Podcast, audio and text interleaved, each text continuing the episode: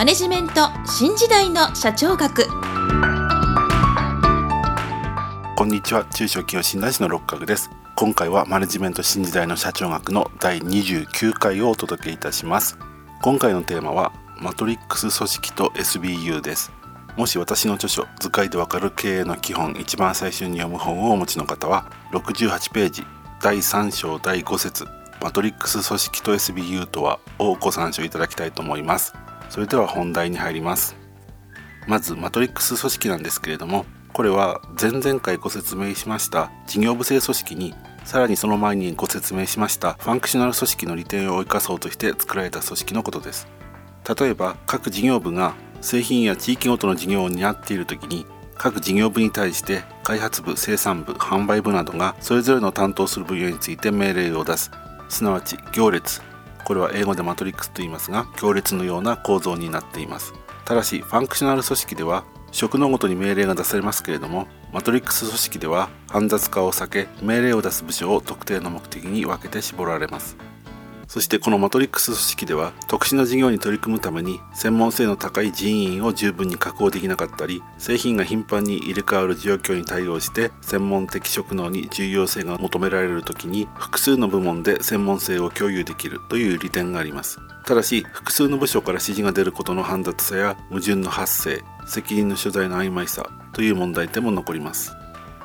次に SBU について説明します。SBU とはストラテジックビジネスユニットの略語で日本語では戦略的事業単位と呼ばれます。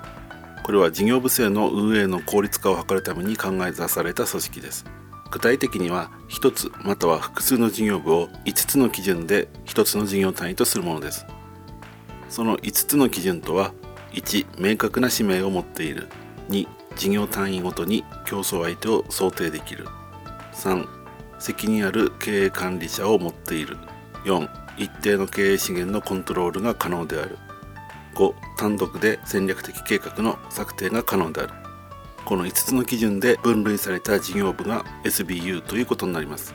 1970年にこの SBU を導入した米国のゼネラル・エレクトリック社は170あった事業部を43に整理し事業部の過度な細分化を防ぐことに成功しました。さらに SBU は事業ポートフォリオの中で分類されその位置によってどの SBU にどれくらいの経営資源を投入するかが決定されます。このような方法によって会社全体として経営資源を適切に配分することができるようになったり撤退すべき事業を明確にすることができるようになります。このことは事業部の間で経営資源を重複して所有してしまうという文献的な事業部制組織の端緒を補うことになります。ここでポートフォリオという言葉を使いましたけれどもこのポートフォリオとはもともとは投資している有価証券の目録という意味でしたが次第に投資先の組み合わせを指す意味で使われるようになりました。先ほどお話ししました事業ポートフォリオは一定の基準でどの事業に投資をするかということを決めるものですけれども市場成長率と相対的市場占有率を基準として作成されるものが広く知られています。この基準により経営資源の配分を行う方法はプロダクトポートフォリオマネジメントこれを略して PPM と呼ばれていますがこの PPM については後の回で詳しく説明する予定です。以上今回はマトリックス組織と SBU についてご説明いたしました。次回は OJT、OFJT ジョブローテーションについてご説明する予定です。